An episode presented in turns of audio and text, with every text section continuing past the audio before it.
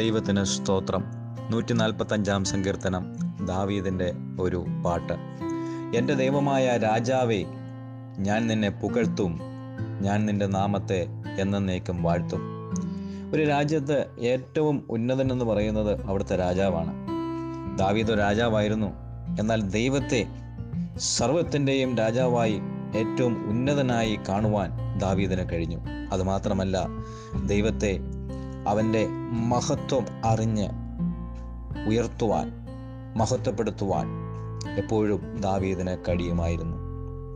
യഷ്യാവിന്റെ പുസ്തകം ആറാം അധ്യായത്തിൽ യഷ്യാ പ്രവാചകൻ ഒരു ദർശനത്തിൽ ഉയർന്നും പൊങ്ങിയുമുള്ള സിംഹാസനത്തിലിരിക്കുന്ന ദൈവത്തെ കാണുന്നുണ്ട്.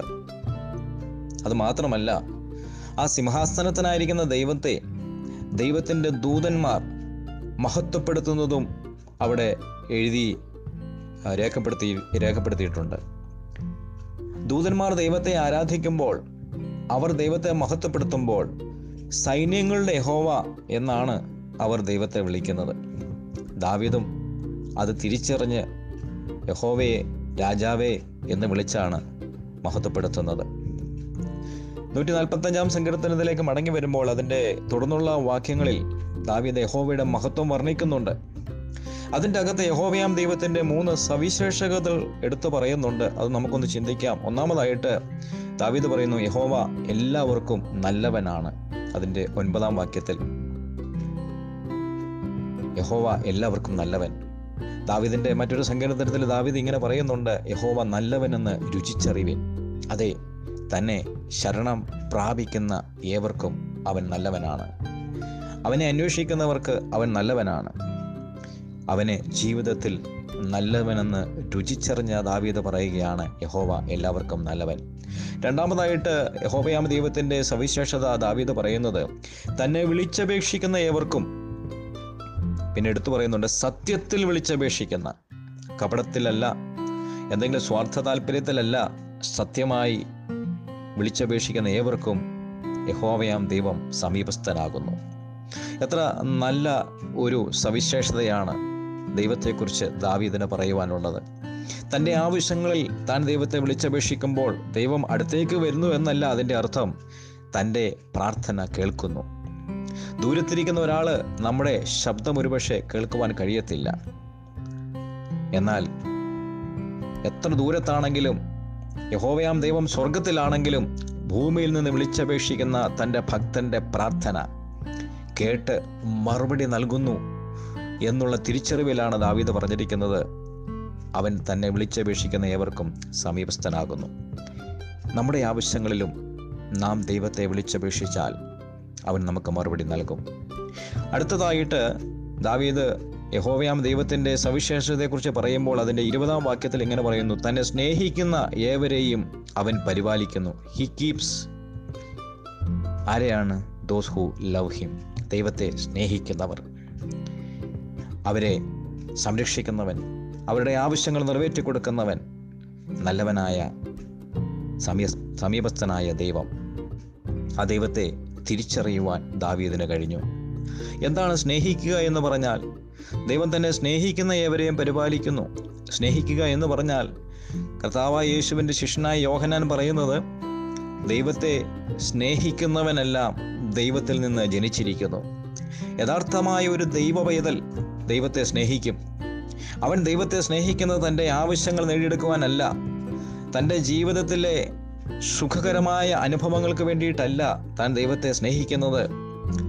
ദൈവം അവന്റെ പിതാവായി തീർന്നതുകൊണ്ടാണ്. അവന്റെ എല്ലാം എല്ലാമായി തീർന്നതുകൊണ്ടാണ്. അവനെ ജനിപ്പിച്ചതുകൊണ്ടാണ്. അവനെ രക്ഷിച്ചതുകൊണ്ടാണ്. ജീവൻ നൽകിയതുകൊണ്ടാണ് താൻ ദൈവത്തെ സ്നേഹിക്കുന്നത്. ഒരു പിതാവിനെ സ്നേഹിക്കുന്നത് പോലെ ഒരു പിതാവിനോട് സംസാരിക്കുന്നത് പോലെ ഒരു പിതാവിന്റെ അടുക്കൽ ഇരിക്കുന്നത് പോലെ ദൈവത്തിന്റെ അടുക്കൽ ഇരിക്കുവാൻ കഴിയണമെങ്കിൽ നാം ദൈവത്തിൽ നിന്ന് ജനിച്ചവരായിരിക്കണം. അതിനെക്കുറിച്ചാണ് യേശു നിക്കോദിമോസിനോട് പറഞ്ഞത് നീ വീണ്ടും ജനിക്കണം. അതെ വീണ്ടും ജനിച്ചവർ ദൈവത്തിന്റെ വചനത്താൽ ജനിച്ചവർ അവർ ദൈവത്തിന്റെ മക്കളാണ്. പത്രോസിന്റെ ലേഖനത്തിലും യാക്കോബിന്റെ ലേഖനത്തിലും നമുക്കത് കാണുവാൻ കഴിയുന്നുണ്ട്. അങ്ങനെ ദൈവത്തിന്റെ മക്കൾക്ക് അതായത് ദൈവത്തെ സ്നേഹിക്കുന്നവർക്ക് ദൈവം ചെയ്യുന്ന രണ്ട് കാര്യങ്ങളെക്കുറിച്ച് വേദപുസ്തകം ഇങ്ങനെ പറയുന്നു. ഒന്ന് റോമാലേഖനം എട്ടാം അധ്യായം ഇരുപത്തെട്ടാം വാക്യത്തിൽ ഇങ്ങനെ പറയുന്നു. റോമൻസ് എയ്റ്റ് ട്വന്റി എയ്റ്റ് അവർക്ക് സകലവും നന്മയ്ക്കായി കൂടി വ്യാപരിപ്പിക്കുന്നു. God causes all things to work together for good to those who love him ദൈവത്തെ സ്നേഹിക്കുന്നവർ. യഥാർത്ഥമായി ദൈവത്തെ സ്നേഹിക്കുന്നവർക്ക് അവരുടെ ജീവിതത്തിൽ എന്ത് തന്നെ സംഭവിച്ചെന്ന് പറഞ്ഞാലും അനർത്ഥമായിക്കൊള്ളട്ടെ രോഗമായിക്കൊള്ളട്ടെ അപകടമായിക്കൊള്ളട്ടെ ഉപദ്രവമോ കഷ്ടമോ ആയിക്കൊള്ളട്ടെ ദാരിദ്ര്യത്തിന്റെ അവസ്ഥയായിക്കൊള്ളട്ടെ അതിൽ ഒക്കെയും ദൈവം അതിനെ നന്മയ്ക്കായി കൂടി വ്യാപരിപ്പിക്കുമെന്നാണ് വചനം രേഖപ്പെടുത്തിയിരിക്കുന്നത്. രണ്ടാമതായിട്ട് യാക്കോബിന്റെ ലേഖനം രണ്ടാം അധ്യായം അഞ്ചാം വാക്യത്തിൽ നാം ഇങ്ങനെ വായിക്കുന്നു. ദൈവം തന്നെ സ്നേഹിക്കുന്നവർക്ക് ഒരു രാജ്യം വാഗ്ദത്തം ചെയ്തിരിക്കുന്നു. നിത്യരാജ്യം. ദൈവത്തോടൊപ്പമുള്ള വാസം അത് നിത്യ ജീവനുള്ള ഒരു വാഴ്ചയാണ്. ആ രാജ്യത്തിന്റെ രാജാവ് ദൈവം തന്നെ ആയിരിക്കും. അതിനെക്കുറിച്ച് പഴയ നിയമ ഭക്തന്മാർക്ക് അറിവുണ്ടായിരുന്നു. എബ്രാഹിം ലേഖനം പതിനൊന്നാം അധ്യായത്തിൽ നാം വായിക്കുന്നുണ്ട് അവർ ദൈവം നിർമ്മിച്ച അടിസ്ഥാനങ്ങളുള്ള നഗരത്തിനു വേണ്ടി കാത്തിരുന്നു. ഈ ലോകത്തിൽ അവർ പരദേശികളെ പോലെ പഴയ നിയമഭക്തന്മാർ ജീവിച്ചു എന്ന് ഇബ്രാഹിം ലേഖനം പതിനൊന്നാം അധ്യായത്തിൽ നമുക്ക് കാണുവാൻ കഴിയുന്നുണ്ട്. പത്രോസും തന്റെ ലേഖനത്തിൽ ഇങ്ങനെ പറയുന്നു നാം ഈ ലോകത്തിൽ പ്രവാസികളാണ് പരദേശികളാണ്.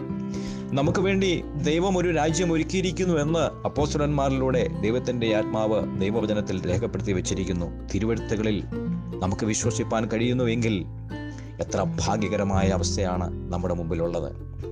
ദൈവമക്കളാകുന്ന ഓരോരുത്തർക്കും ദൈവം വാഗ്ദത്തം ചെയ്തിരിക്കുന്ന ഒരു രാജ്യമുണ്ട്. ആ രാജ്യത്തിന്റെ ചെറിയൊരു വർണന വെളിപ്പാട് പുസ്തകം ഇരുപത്തൊന്ന് ഇരുപത്തിരണ്ട് അധ്യായങ്ങൾ നമുക്ക് കാണുവാനും കഴിയുന്നുണ്ട്. വേദപുസ്തകം എഴുതി അവസാനിപ്പിക്കുന്ന അവസാനത്തെ രണ്ട് അധ്യായങ്ങളിൽ ആ രാജ്യത്തിന്റെ ചെറിയൊരു വർണന നമുക്ക് കാണുവാൻ കഴിയുന്നുണ്ട്. സമാധാനവും സന്തോഷവും നിറഞ്ഞ എല്ലാവരും ഒരുപോലെ കഴിയുന്ന ദൈവം രാജാവായിരിക്കുന്ന ഒരു നല്ല രാജ്യം. അതിനു വേണ്ടിയിട്ടാണ് ദൈവമക്കൾ കാത്തിരിക്കുന്നത്. അതിനുവേണ്ടി അവരെ കൊണ്ടുപോകുവാനാണ് കർത്താവ് യേശു വീണ്ടും വരുന്നത്.